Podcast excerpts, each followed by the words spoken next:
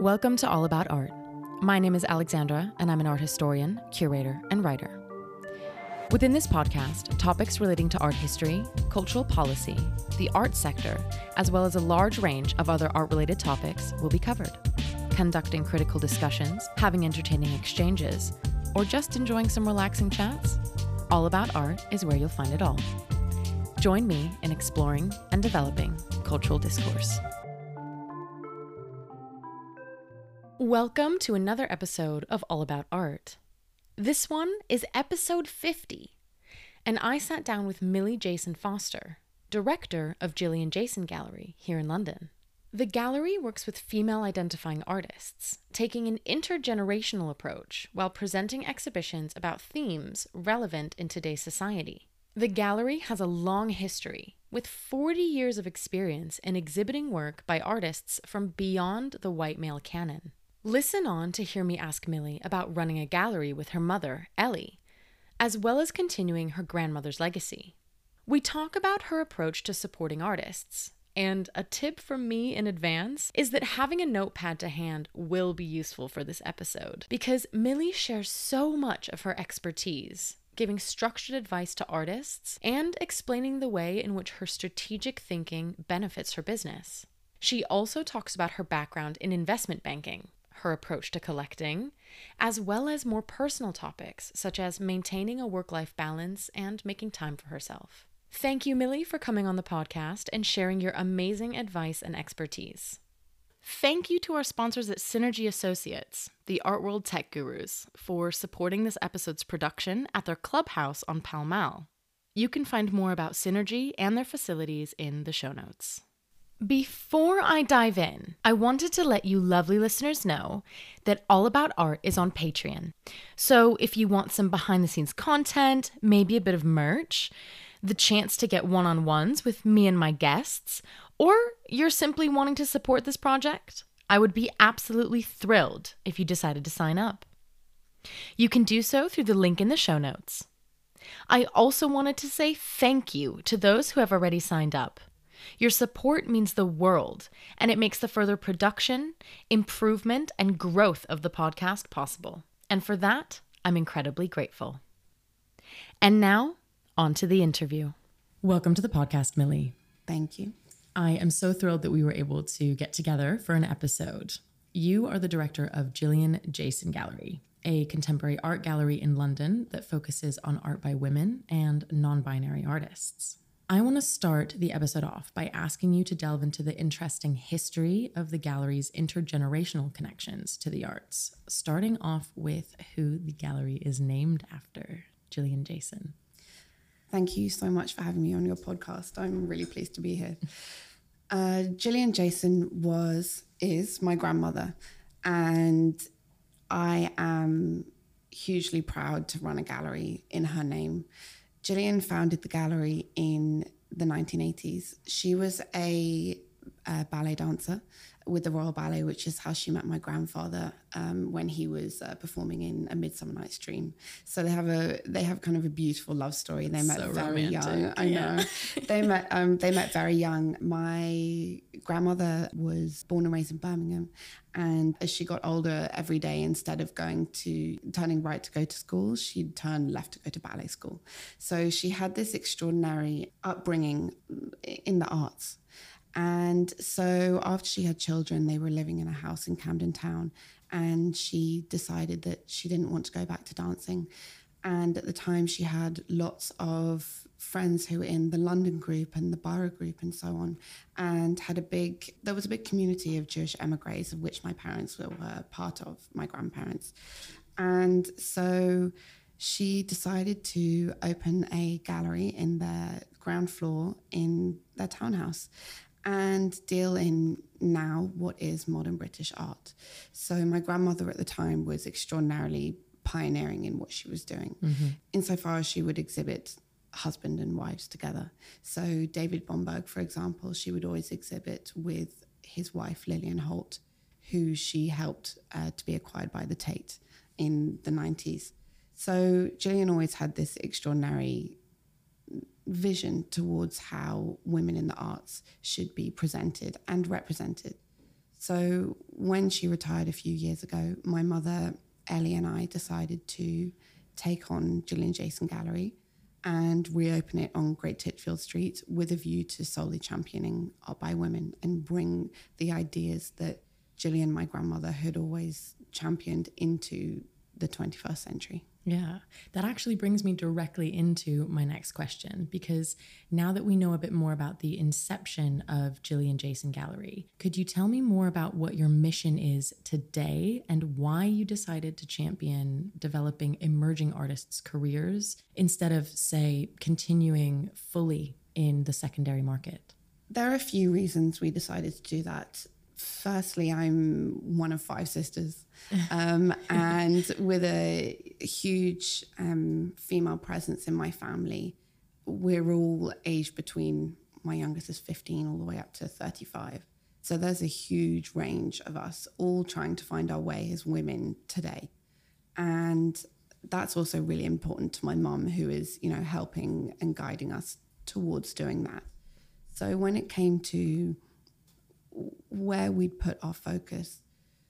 Although we wanted to champion a lot of women that my grandmother had collected, um, dealt in, supported, championed, we decided actually that there are still so many women coming up into the art world today who not only need guidance on how to best take their career forwards, but also they need longevity in their career. And that's something that women in the past have not been afforded. So when we started dealing in uh, art by women, we wanted to help guide careers straight from art school. And so instead of being extraordinarily fated at the beginning of their career and then, you know, found at the end again with a lull in the middle, we want to help women have that stable trajectory all the way through. And I think that you can't just you know, delve in with modern British art and dealing in secondary market and say that you're championing women without giving a nod to today's contemporary issues. Yeah. While you were answering my previous question, you spoke about not only exhibiting women artists, but also helping them develop their careers and, and further them. So, in that same vein, I want to talk about art collecting and I want to look at it from both an artist's perspective as well as a collector's point of view. What do you see is the biggest issue in that area of the sector today? And how can collectors and artists possibly go about navigating that to create kind of, you know, a better sector and more like a healthier approach to it? It's a really good question, and one that uh, Ellie and I delve into almost on a daily basis. Not only when I'm talking to artists, but also talking to collectors, trying to strategize how we best support the artists that we represent. I think that there's an overarching theme that needs to be addressed, which is always how to unite artists and their work with collectors who really care about the themes that, and concepts that artists are talking about. Yeah. In this market, in the emerging market, for sure, there is a lot of speculation and a lot of uh, risk taking. Yeah, speculation can really harm mm-hmm. an artist's career in the long term, can't it? Totally. It's it's a huge issue. You know, you have to make sure that prices don't go up too fast or you don't have clients flipping works and so on. The crux of it I see is threefold. One is pricing, two is investment, and three is status. With pricing, delving into it on the artist side, it's a lot about, you know, especially when they're coming out of art school, where do artists start? What is your baseline price for, you know, a work that's a meter by meter? How does it work when it's smaller? How does it work when it's bigger? What medium are you painting in or creating? So there's a lot of market comparison that goes into how I look at where an artist should start with their pricing. And that market comparison also looks at trying to marry up works with collectors who really care about them. Something I always say that's really important when you're looking at how to price an artwork, you can't price it so high that you take yourself out of the running of being able to sell your work, mm-hmm. but you can't price it so low as that it's no longer taken seriously. Yeah. And that little crux and turning point i- it's like a It's like a little sweet spot. it is. It's a sweet spot. I want to call it like the golden uh, the golden moment. That's what i want. Um, or the the golden ratio, isn't that? exactly yeah the golden ratio. Let's add some art history in there. Um of, so but then from the client side and it really goes into that as well from a collector side what is reasonable and Yeah. you know that's what we're going into before when i'm pricing it for the artist. I also have to think about the collector. Who is their collector base going to be? What age are they? What are they trying to achieve by collecting the work and so on? Because if you price it incorrectly you also might push a painting towards the wrong sort of clients. And that really goes into you know point two which is all about investment. Yeah. artists have to really look out for who they're selling to. And the problem is when you're very new, it's not your job. Your job is to paint. And the reason that the age old relationship between artist and gallery, previously it was artist and patron, but now artist and gallery exists is because artists should be the people who create the work, delve into that. And gallerists are the people who create a space for the work to be seen, marketed, and appreciated. And actually, when an artist tries to do everything, it's too stressful. I can't paint.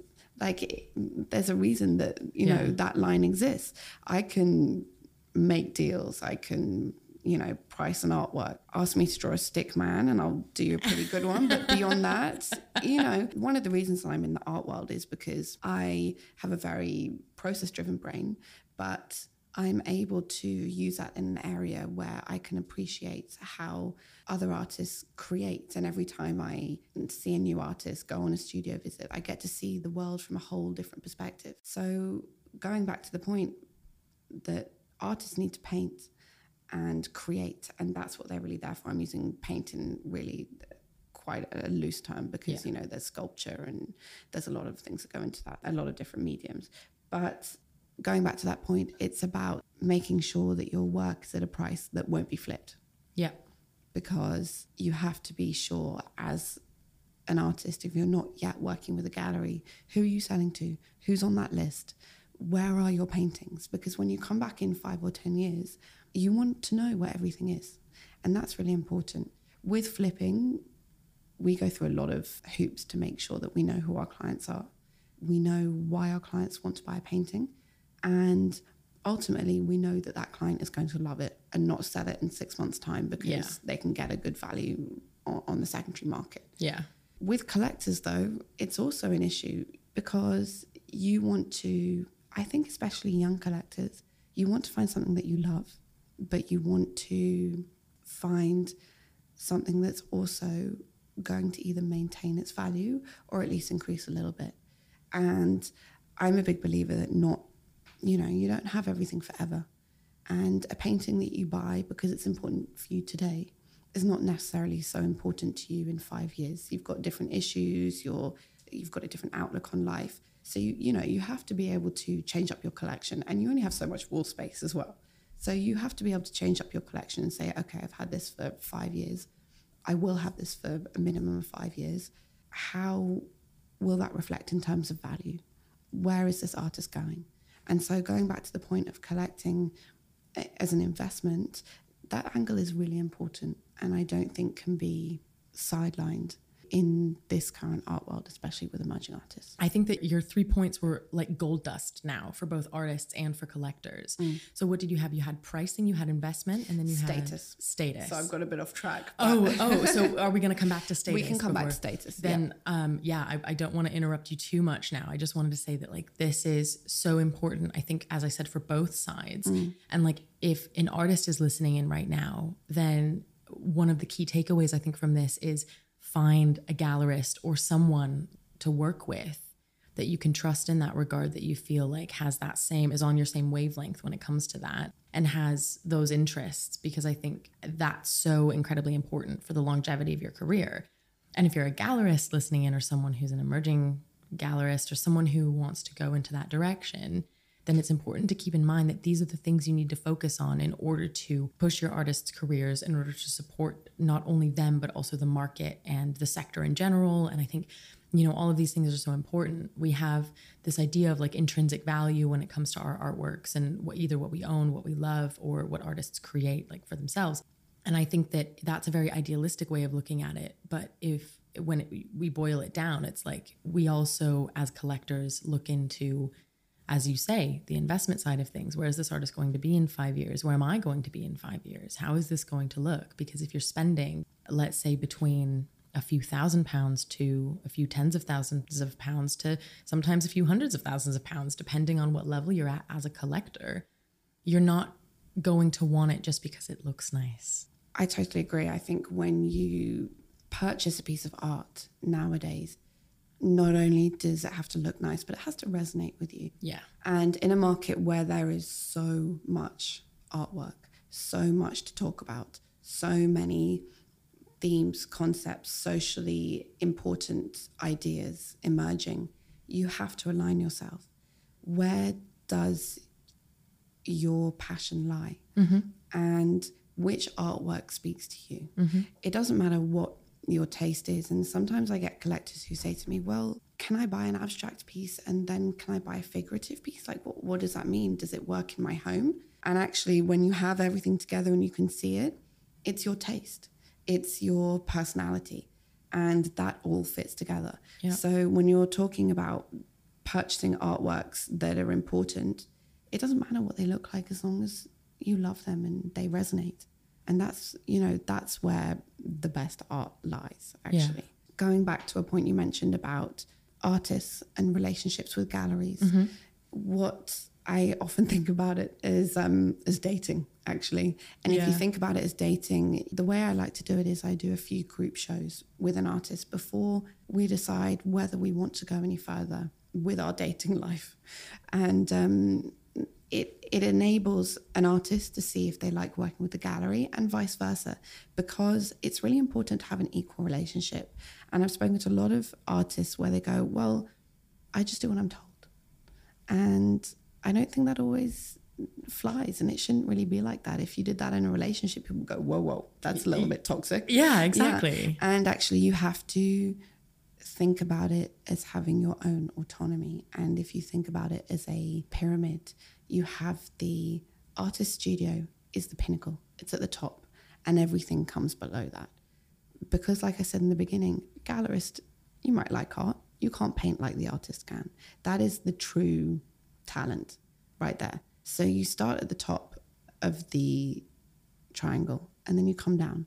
So you have the artist, then you have the gallery, then you might have, you know, art advisors who you work with and so on. So it, it begins to flow outwards, but everything comes from the artist at the top. The artist says, you know, I'd like to paint 10 pieces. That's it. That's all I want. And the gallerist might say, please, could we have 15 because we need to fill the space and we have 15 collectors and we think it's better for your career. And then you know what? You decide between you. It's a partnership, it's a relationship. And that's really important because you also have to paint what you believe. And I've heard a lot of artists say, well, you know, my gallerist told me that red paintings are better than blue paintings for me. So I'm just going to do red.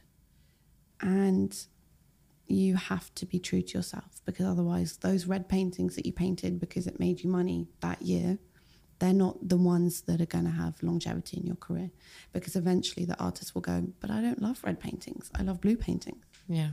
So you know on a very on a very basic level um, as much as that um, example was quite basic it's No, I think, it, it's good to have Yeah. those basic examples because it, it, it that way people can kind of take what they can from these very general, very like boiled down examples. It's it's important. It's important to talk about. good because I often explain um, I often explain it like that to artists as well because I really support having a long term relationship and I think with artists and I think the art world fares best with relationships. That's how it's built and that's how it's run, which is not always a good thing actually. Um, you know, when it comes to my third point, which is status, if we want to go back to that Yes. because so the three things I had, you know, with art collecting were pricing, investment, and status.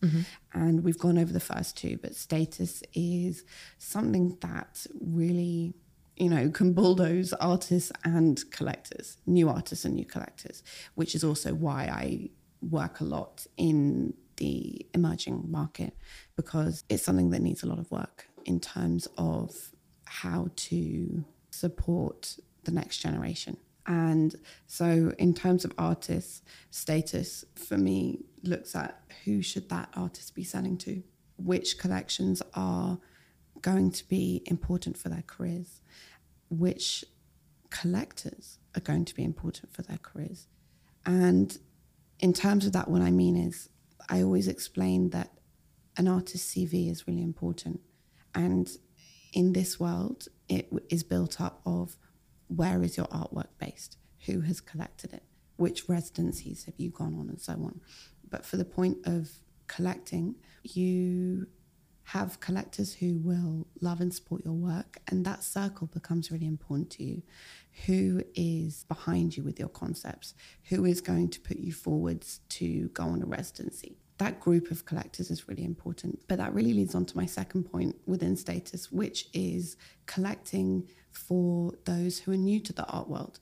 And those collectors, I think, have a really hard time a lot of the time because when they might be trying to access a world outside of you know their job in finance or consulting or law or whatever it is when they want to have a creative outlet and they want to support artists that they love you know they might go to art fairs and they say hi is this available? And a lot of the time i've seen you know very emerging collector friends of mine just not even get the time of day because they don't in the gallery's eyes, have a CV and a roster of people they've collected before.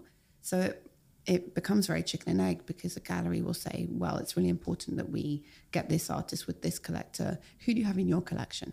And if you're just starting out, you go to the bottom of the list. So you also have to find your people as a collector.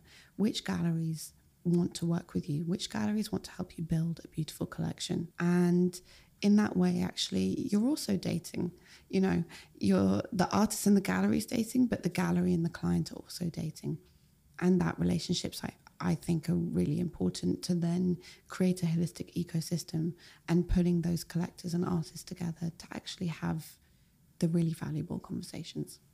I feel like throughout listening to you, I was like, oh my gosh, I wish I had like a notepad. I want to take notes. I mean, this is my podcast, so obviously I've got this audio. So if I ever need to revert back to this, um, I can. But I feel like this was such a valuable and structured answer in looking at that and breaking that down into pieces that we can actually analyze and think about because we're kind of going in that more business minded direction a little bit I wanted to ask you how your background in investment banking and tech startups influences the way that you run your gallery. Because I'm sure it might, you know, for people who don't know you, uh, it might surprise listeners to hear that you have that background. But I'm sure that it must have an impact, no? It definitely does have an impact. What is really wonderful is to be able to work with my mother, Ellie, and to be co directors together. Ellie has a background in auction houses, used to work at Christie's before she then went into the film production world.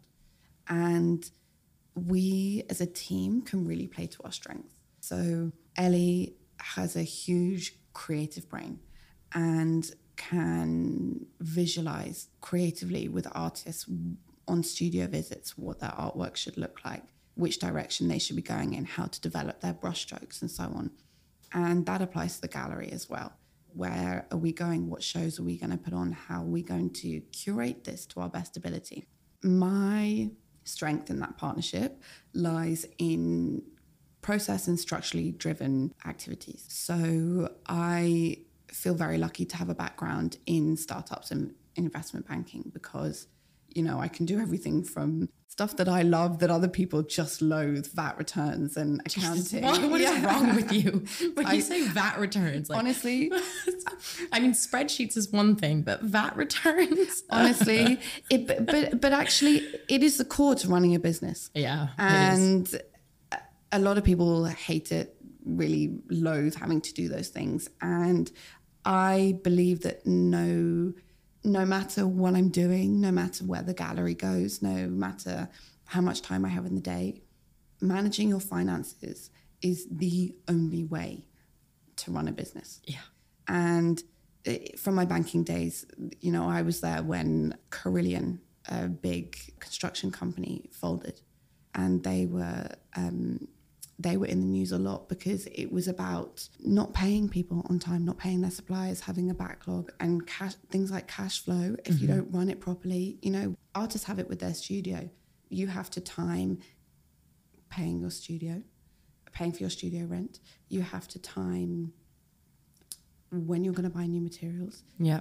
But you also have to manage when the gallery is going to pay you because at the other side of it, the gallery is going, we have to time when we pay the artist, we have to time when we pay our rent, we have to time when we pay for shipping.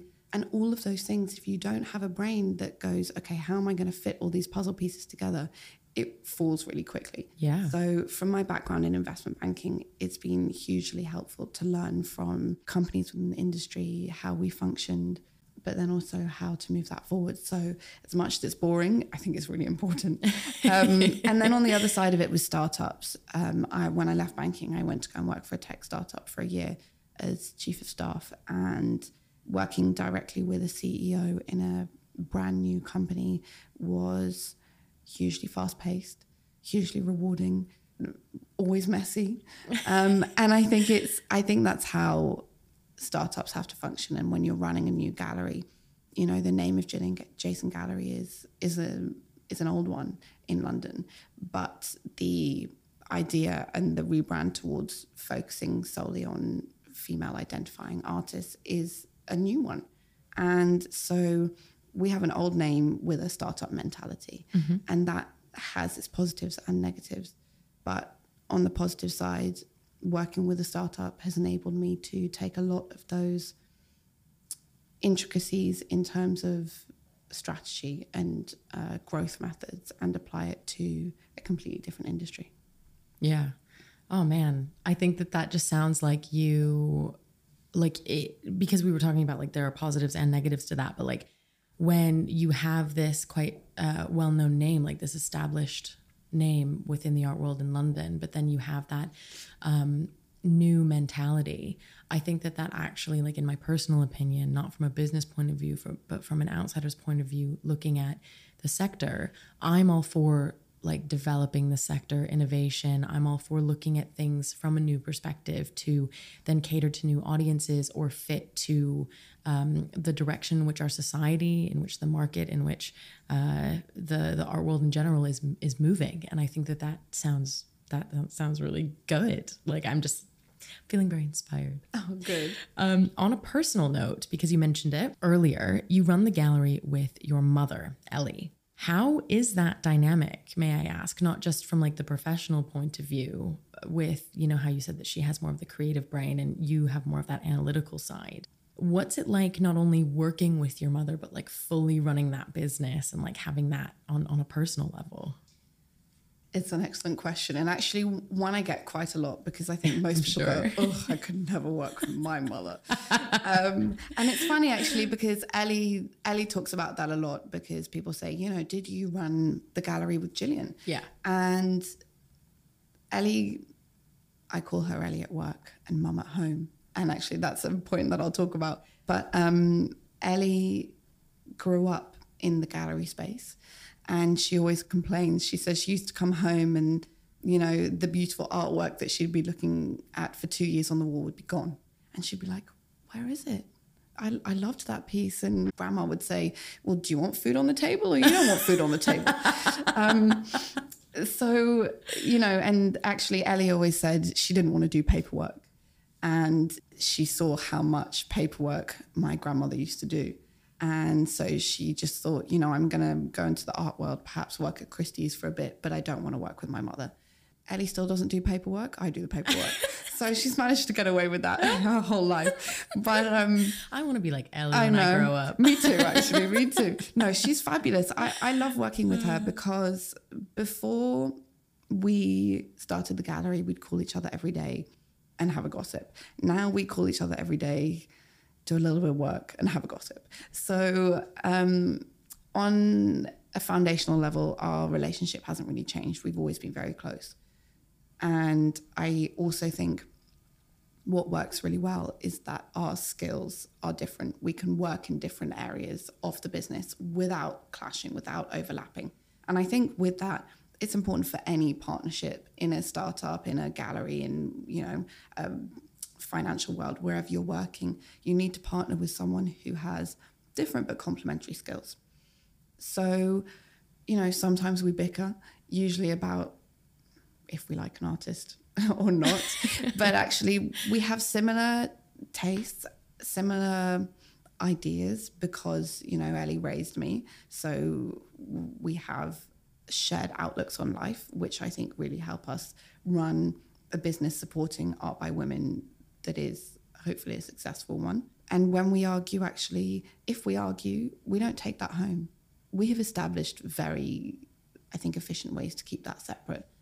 People often get confused because if I talk about mum at work, she's always Elli. And people go, Who's Elli? Your mother? Why don't you just call her your mother? Yeah. But actually, I noticed that you did that, and I I kind of fully understood why you were doing that, like when you did that, and I was mm. because I was like, yeah, I mean that makes so much sense mm.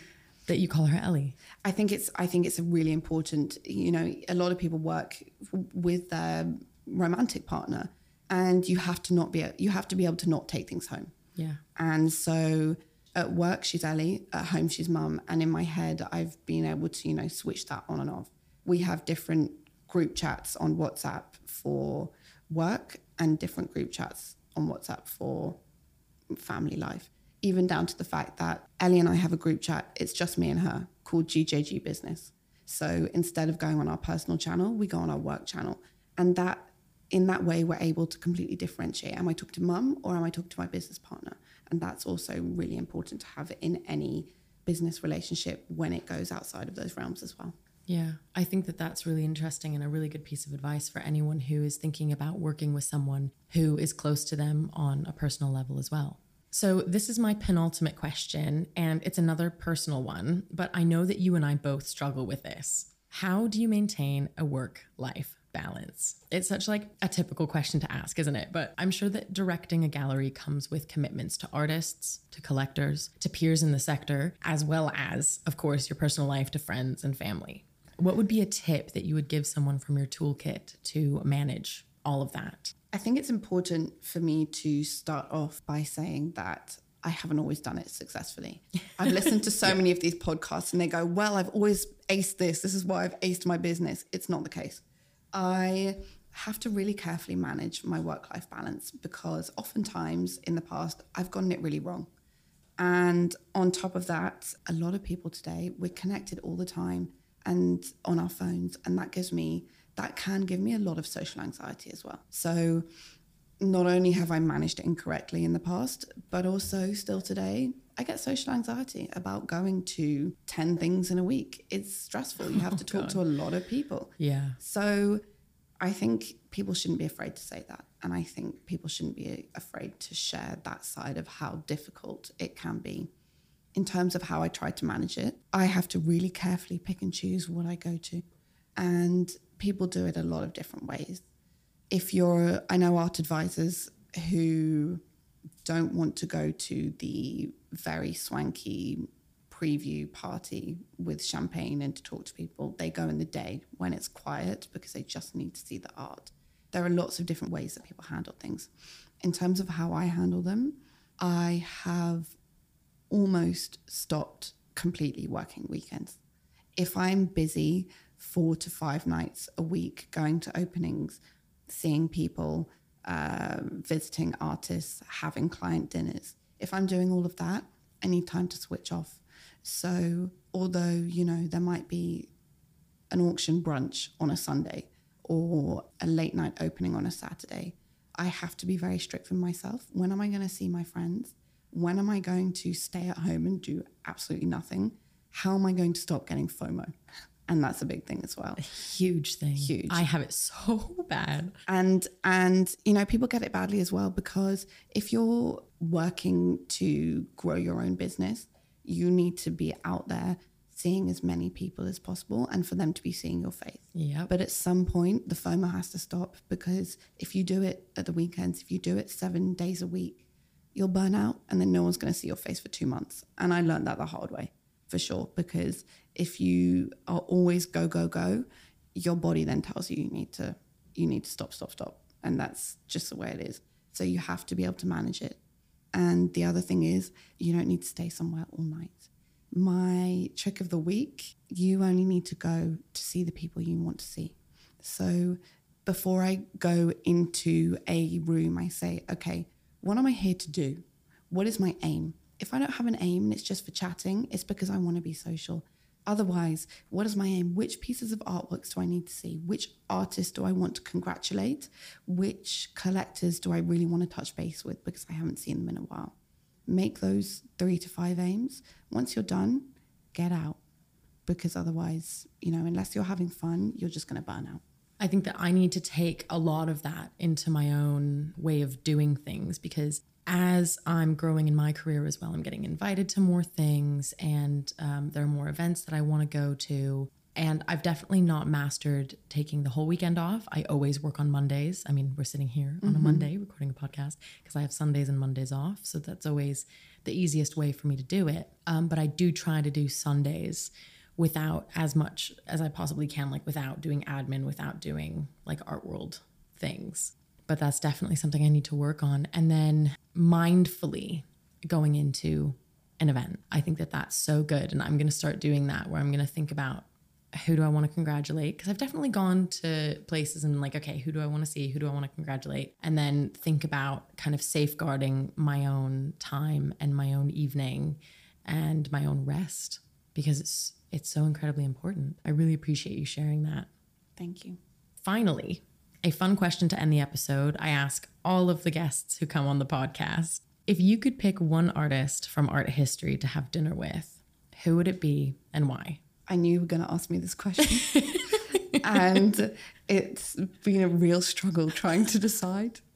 Um, there are so many artists I could sit down with, but one that I actually want to highlight is someone called Evelyn de Morgan, who was a prolific painter at the end of the pre-Raphaelite period of art. It's not one that I deal in. It's not one that that you know a lot of people talk about, but it's a period that I absolutely love for its breakaway from traditional Victorian era of painting and for their you know, at the time, quite rebellious nature within the art world. But Evelyn de Morgan is one of the only women within the pre Raphaelite movement. There are others, but I love not only her work, but who she was as a person. She was extraordinarily hardworking from the age of about 17.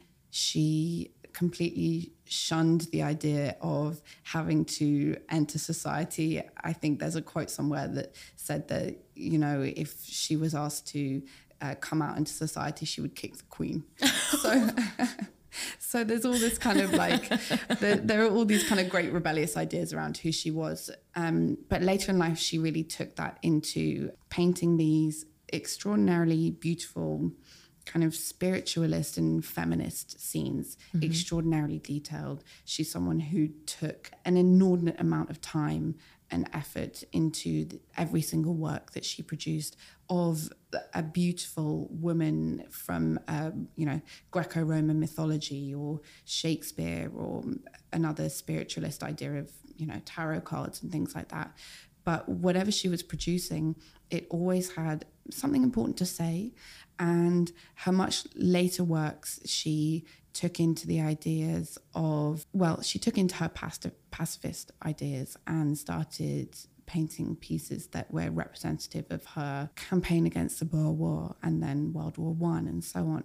And within all of this, she's a pre-Raphaelite woman, or she's a woman who was part of the pre-Raphaelite movement, who is only really in a very few UK institutions. Yeah. And when you look at the other pre-Raphaelite artist Gabriel Rossetti, who just had, you know, a, a, big retrospective at the Tate, among other Rossettis in the family, or George Frederic Watts, who was a good friend of Evelyn de Morgan. They're so well known internationally oh, in yeah. the pre-Raphaelite movement.